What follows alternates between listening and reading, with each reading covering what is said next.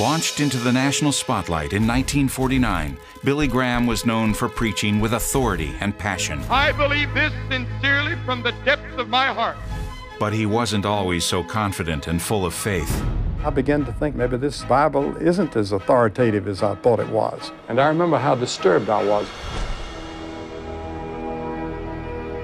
Billy's grandson, Will Graham, investigates his grandfather's crisis of faith. It was like an internal war going on inside of his heart. He was being ripped apart. All right, very quiet, guys. Let's roll sound. Take a journey behind the scenes of a Hollywood feature film. Action! And when you stand before God, Discover the unexpected outcome of Billy Graham's crisis of faith have you trusted Christ Jesus as Savior?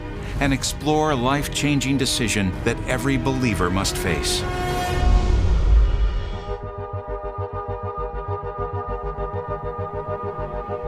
It's a privilege to preach the living Word of God around the globe. And now God is also using my son Will Graham to preach the gospel in many places to another younger generation. Recently, he made a trip to California on an unusual journey in the footsteps of my father, his grandfather, Billy Graham. All right, here we go, guys.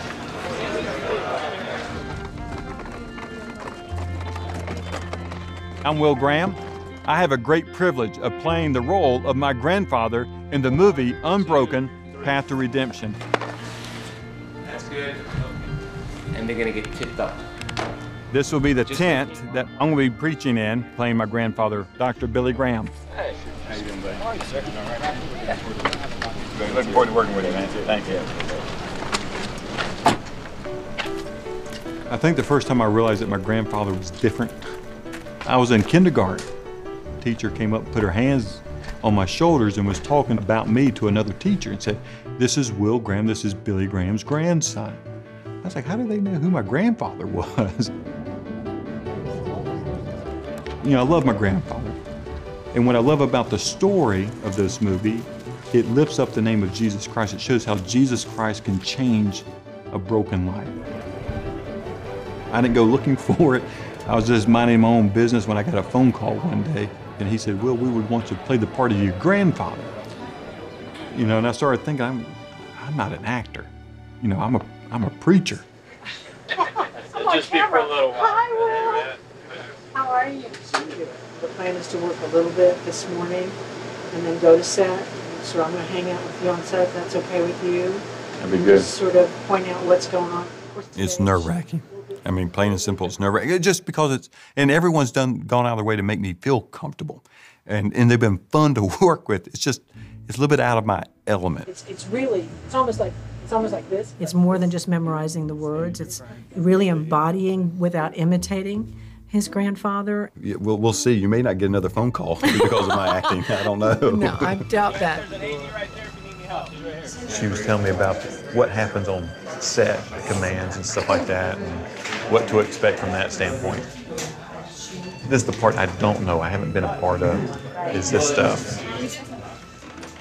This was a major movie production about the true life story of Louis Zamperini. And action. Now, I've heard about Louis Zamperini from my grandfather and his ministry.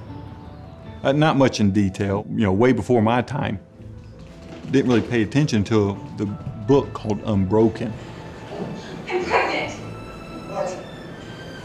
And cut. I'm reading this book, this is unbelievable. And I was just captivated by it. Cut, moving on. War hero Louis Zamperini and evangelist Billy Graham would cross paths at a massive tent meeting in Los Angeles, California. But just months before that, both were in crisis. Struggling with deep personal issues, they were each on the verge of making decisions that would change the course of their lives forever. Before Billy ever felt the glaring spotlight of that 1949 Los Angeles crusade, he wrestled privately with a spiritual battle that weighed heavy on his heart. The story unfolds in several key California locations. I'm here in the mountains of California, outside of Los Angeles, in a little community called Forest Home. Forest Home's a Christian camp, And my grandfather would visit this place in August of 1949. There's some things here I want to share with you that are so important. They would play an influential role in the 1949 crusade. Matter of fact, if they didn't take place, I don't think you would even know who Billy Graham was. When I arrived in California, I was invited to speak at uh, Forest Home, which is up in the mountains about 5,000 feet up. When my grandfather got this invitation, he was real nervous to go to it. He felt like he was small, inadequate. There was all these great theologians, all these great intellectuals. There were a group of uh, Princeton theological students there and some theological students from other uh, liberal seminaries, but there was one or two that I admired very much. He wasn't a well-known evangelist at that time, and he really felt intimidated by these men. So here were theologically trained people and evangelicals that really knew where they stood biblically, and as friends that they were meeting and interacting with, with Billy. Although Billy had graduated from Wheaton College, he was uncertain about pursuing further education and also struggling with whether to continue preaching at all. At the time, he was serving as a college president, traveling full time with Youth for Christ, and also starting his own evangelistic events. However, a recent event in Altoona, Pennsylvania had not gone as expected, leaving Billy discouraged and confused. There was a lot of bickering, a lot of fighting, very low attendance. Saw people come to know Christ, but at least in my grandfather's eyes, it was just, he said it was just a flop. And so now he was questioning himself whether he should even be an evangelist. All this was the baggage that he brought, and it was all weighing down on him.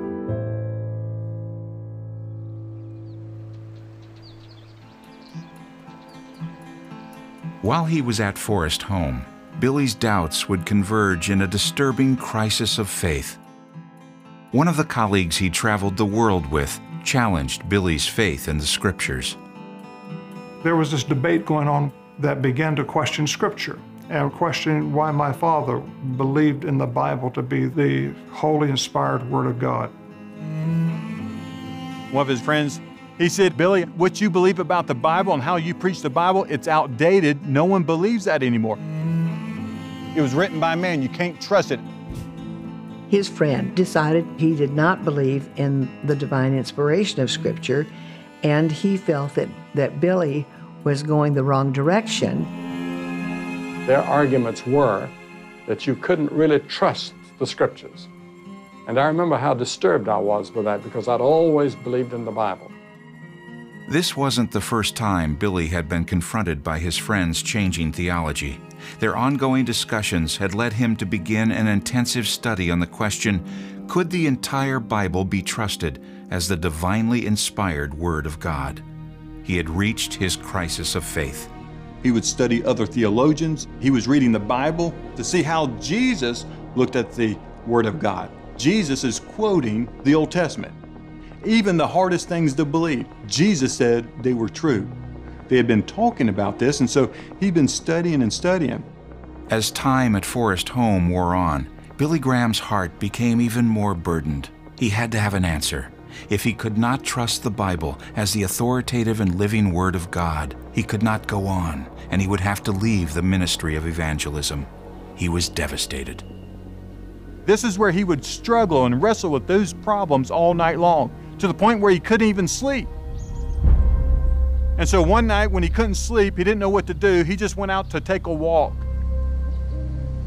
He walked down the path and found a tree stump. There was a stump where a tree had been cut down or had fallen, and I laid the Bible on it and I said, Lord, I, I don't understand this book. There are many things in the Bible I don't understand. There are things I cannot put together, but I accept this as your word by faith. This is your revelation to man, and I accept it by faith. Billy later wrote that his eyes stung with tears, and he sensed the presence and power of God as he hadn't sensed it in months. Not all of his questions were answered, but it was a crucial turning point. By faith, he had accepted the Bible as the fully inspired, living Word of God. He said immediately the war was over. He went back and he slept. And he said, but I'm just going to believe it. And it changed, it changed really the direction of his life. I went back with a great sense of peace in my heart. It has given me an authority in my preaching that I never had before, and it was very interesting. But that was in August. And we had planned a, a crusade in Los Angeles to begin in September. At the corner of Washington and Hill Streets in the city of Los Angeles, the largest tent ever erected for a revival meeting is now complete and is called the Canvas Cathedral.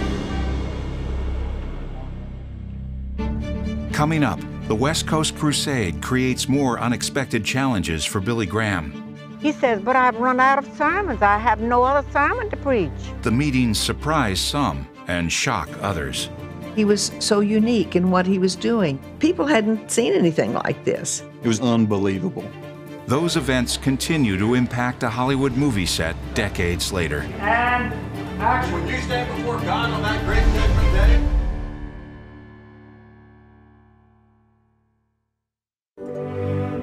The stories born under the Canvas Cathedral include the journey of Louis Zamperini, whose life inspired the book Unbroken and a new feature film.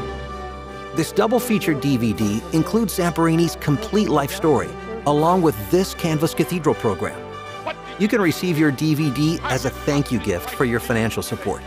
Go to billygraham.tv or call right now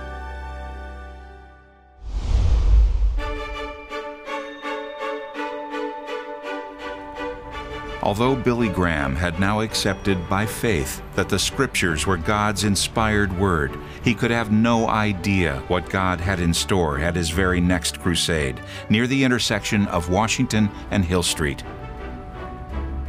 The Scripture says in 2 Corinthians that he was made sin for us who knew no sin. I had this tremendous background in which I had experienced the authority of the Scriptures and I went there and quoted the scriptures. I'll never understand that verse of scripture that says he was made sin. But in that awful hour when God turned his back, the Lord Jesus Christ bore my sins. Obviously, he believed every word he was saying, and he was saying it with passion. I remember I used to prepare my sermons by getting a little outline and then tearing up a Bible and, and pasting them under those different points. And I just kept quoting the scriptures and saying, The Bible says, and it had its own built in power, and God honored it. I remember the thing that impressed me most was that he would pound the pulpit and say, The Bible says. The Bible says. And you couldn't argue with him reading the scripture just as it was. It was powerful. As the scheduled ending approached, the choir and counselors were tired, and some committee members thought the crusade should end as planned. Others felt it should keep going. Billy and the team were unsure of what to do, so they sought the Lord with a very specific request.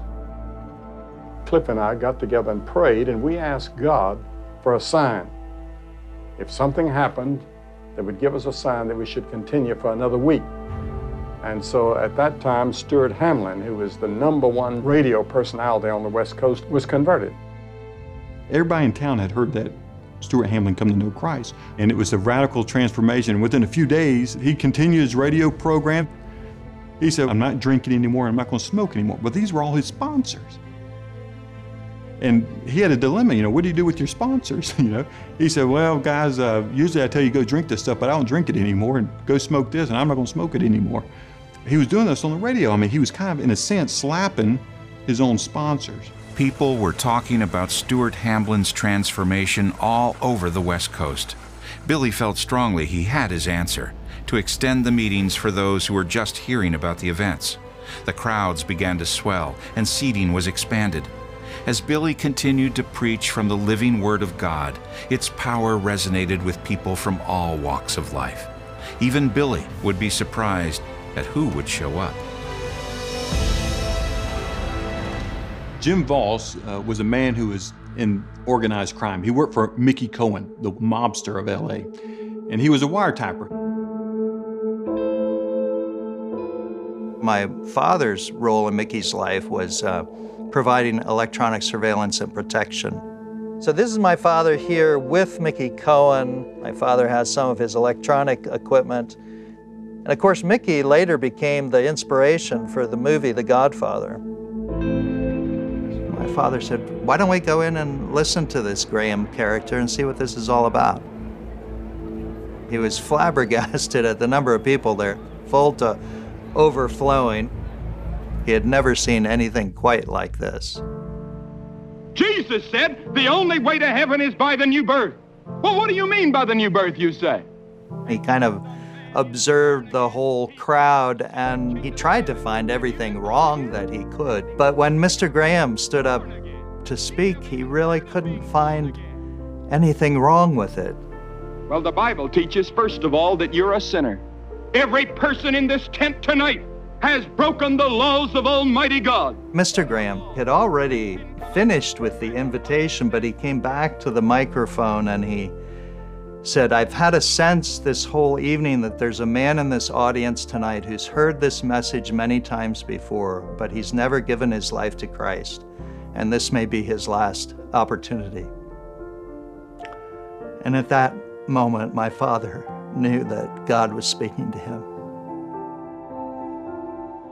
It was nine years ago in that huge canvas tent that I walked down the aisle to indicate my acceptance of Jesus Christ.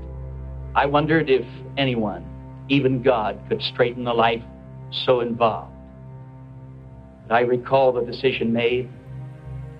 I recall the power that I found in Christ. The thing that was so different that he experienced in the tent that night uh, under Mr. Graham's preaching was that the Word came alive that God was in that tent speaking to him. Billy called us. and He says, Mother, if you only knew how the Holy Spirit is at work out here. He says, But I've run out of sermons. I have no other sermon to preach. He said, I spread the open Bible on the bed and got down beside the bed and prayed to the Lord and told him that I was weak in the flesh but he was great and strong in the spirit. And if I'm to continue here, you will have to give me your message for these people. And the Lord did just that. Overflow crowds and unexpected public conversions caught the attention of the press. We had about four or five reporters there one night with cameras, and we had never had that before. And one of them said, You've just been kissed by William Randolph Hearst. William Randolph Hearst owned newspapers all across the country, decided to put him on the front page of the papers.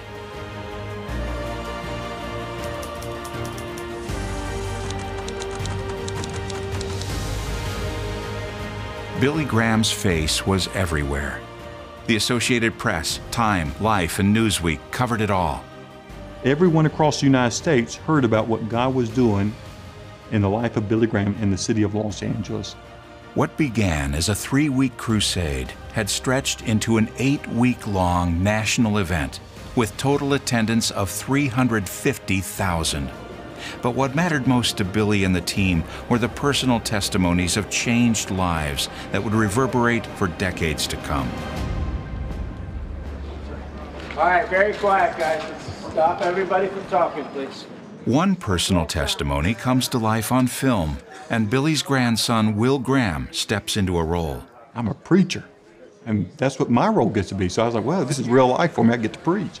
The film Unbroken Path to Redemption captures the moment when Louis Zamperini comes face to face with the truth and authority of God's Word. Everybody, eyes on the podium. Lots of energy and action.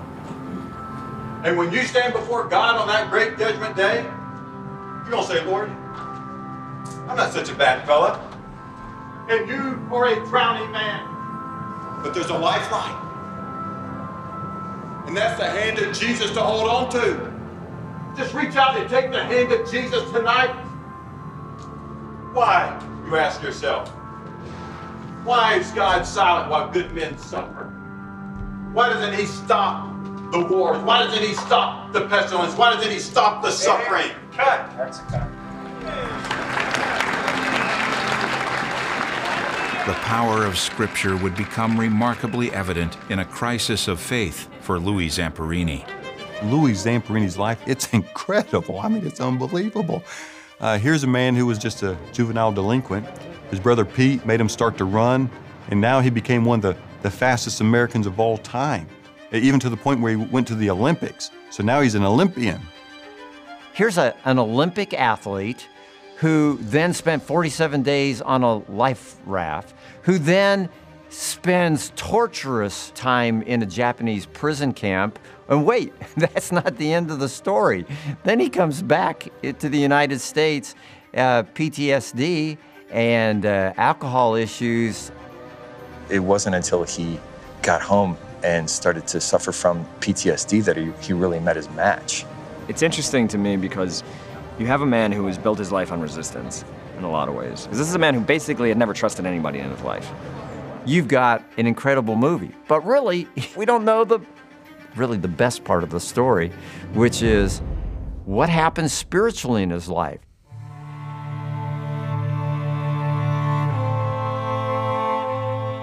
Now, when I got back from the war, uh, it was a whole different world to me. I had nightmares coming home. And the nightmares were every night. I couldn't get rid of it. I began to drink. When I'm drinking and getting drunk, I completely forget about my ordeals. And so that's kind of a temporary comfort. And then you become addicted, and there's no way you can quit. Everything looked good on the outside, but inside everything was falling apart. And I got worse and worse. And then one night I woke up strangling my wife.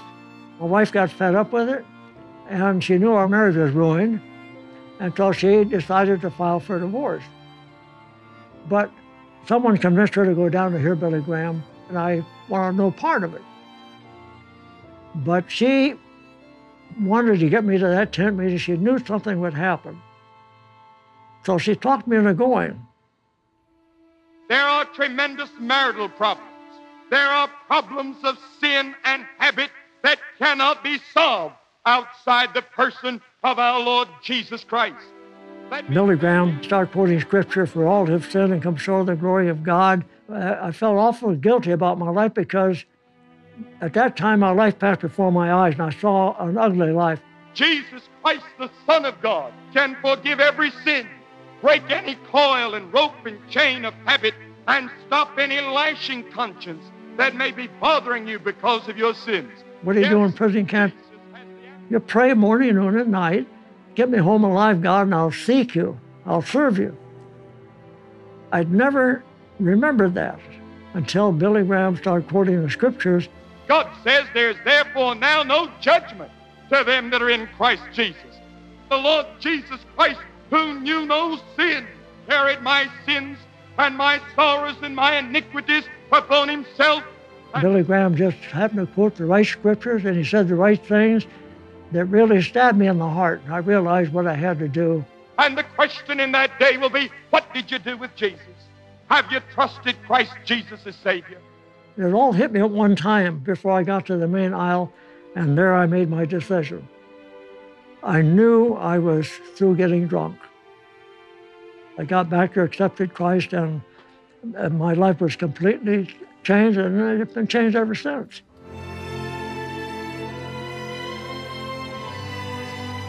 The first miracle was my conversion. The second miracle was that was the first night in all those years I never had a nightmare, and I haven't had one since.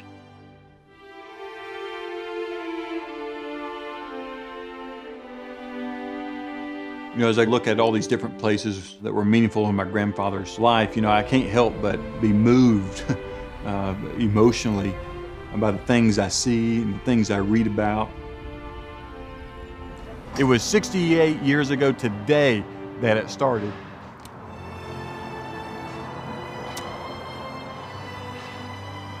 A lot of lives have been changed. People like Stuart Hamblen, Jim Vaus, Louis Zamperini, and countless others. But it's great to be here just to see where God used my granddad to proclaim the good news of Jesus Christ. The events that took place for eight weeks under circus tents known as the Canvas Cathedral were a miraculous illustration of God's power. Billy Graham would go on to preach the Word of God for over 60 years and to more than 200 million people worldwide. Anytime we're tested, it's a watershed for all of us. And my father just simply uh, believed and trusted God, and God honored him for that and blessed him for that. and used him like no other man in modern history. But the Bible says for the weapons. When I quote the Bible, I know I'm quoting the Word of God, and it has authority. It has its own built-in power. The Bible teaches that the He believed in God. But when it came to the power of God, the Word of God, uh, he had to make a commitment. And that's the same for me and for anyone else that's watching or listening. Uh, they're going to have to put their trust in the Word of God. Is the Word of God true? Does it have power in it?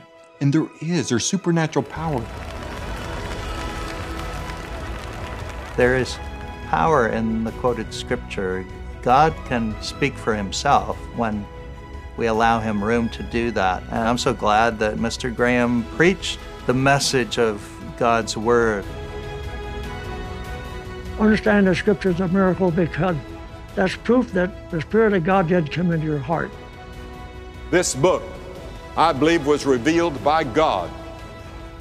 And the devil will do everything in his power to keep you from reading it from studying anything to keep you away from this book because this book will change your life.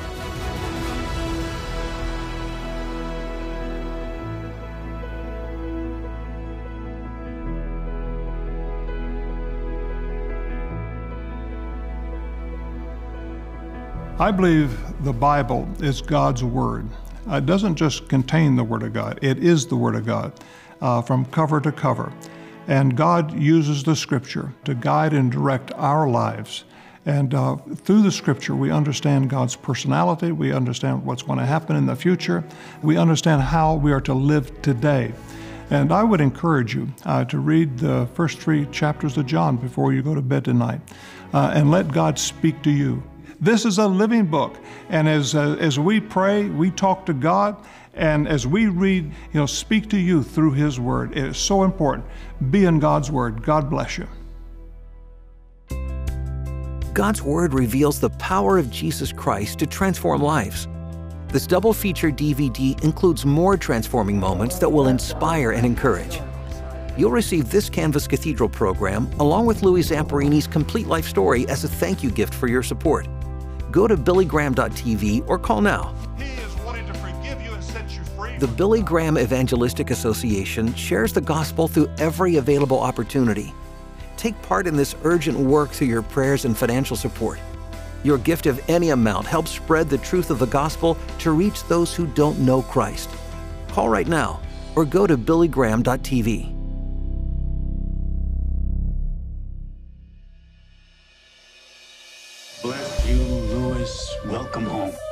You're Louis Zamperini, aren't you? Thank you For what? for preserving the free world for silly girls like me. Are you sleeping well? You're having any night sweats or nightmares?